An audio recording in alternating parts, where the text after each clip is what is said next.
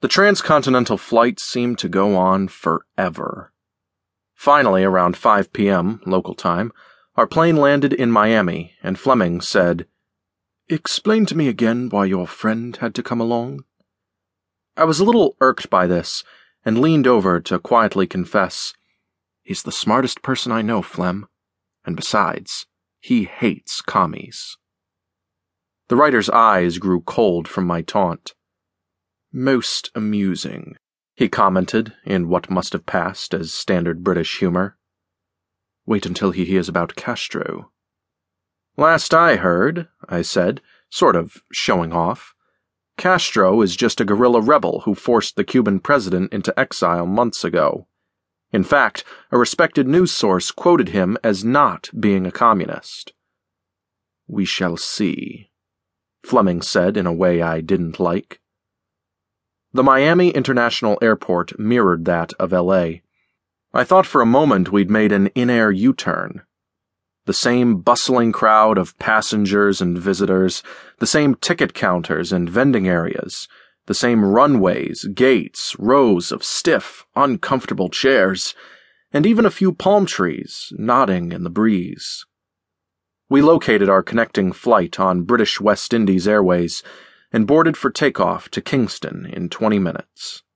It was a two-hour flight on a Gulfstream twin-engine turboprop. There were three other passengers, including someone we all recognized, Boris Karloff. Living all my life in and around the City of Angels, I'd learned that most movie stars are just exaggerated personalities. Somehow, Karloff transcended all that. Norm was in hog heaven upon seeing the old chap again. He'd met him before, somehow, during the filming of Frankenstein nineteen seventy, and they chatted briefly before takeoff. Karloff looked to be in his seventies and walked with a cane. "Children adore me," I heard him tell Norm. "They don't have to get undressed for bed at night. I scare the pants off them." Norm strapped himself back into his seat next to me, all aglow. "Boris is on his way to Puerto Rico to do Arsenic and Old Lace at the San Juan Drama Festival."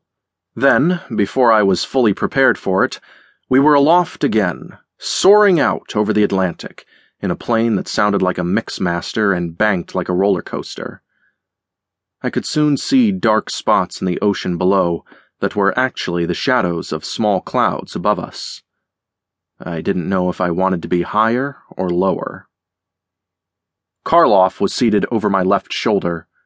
Across the aisle and a couple of seats directly behind me sat a bearded man who had been the first to board.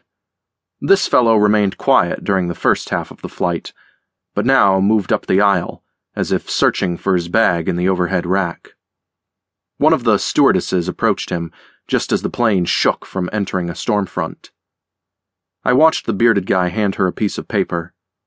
Her face went white, and her eyes searched the folds of his jacket as if to measure him for a gun. His coat did appear to hang oddly, and despite the buffeting of the flight, his right hand never left the jacket pocket.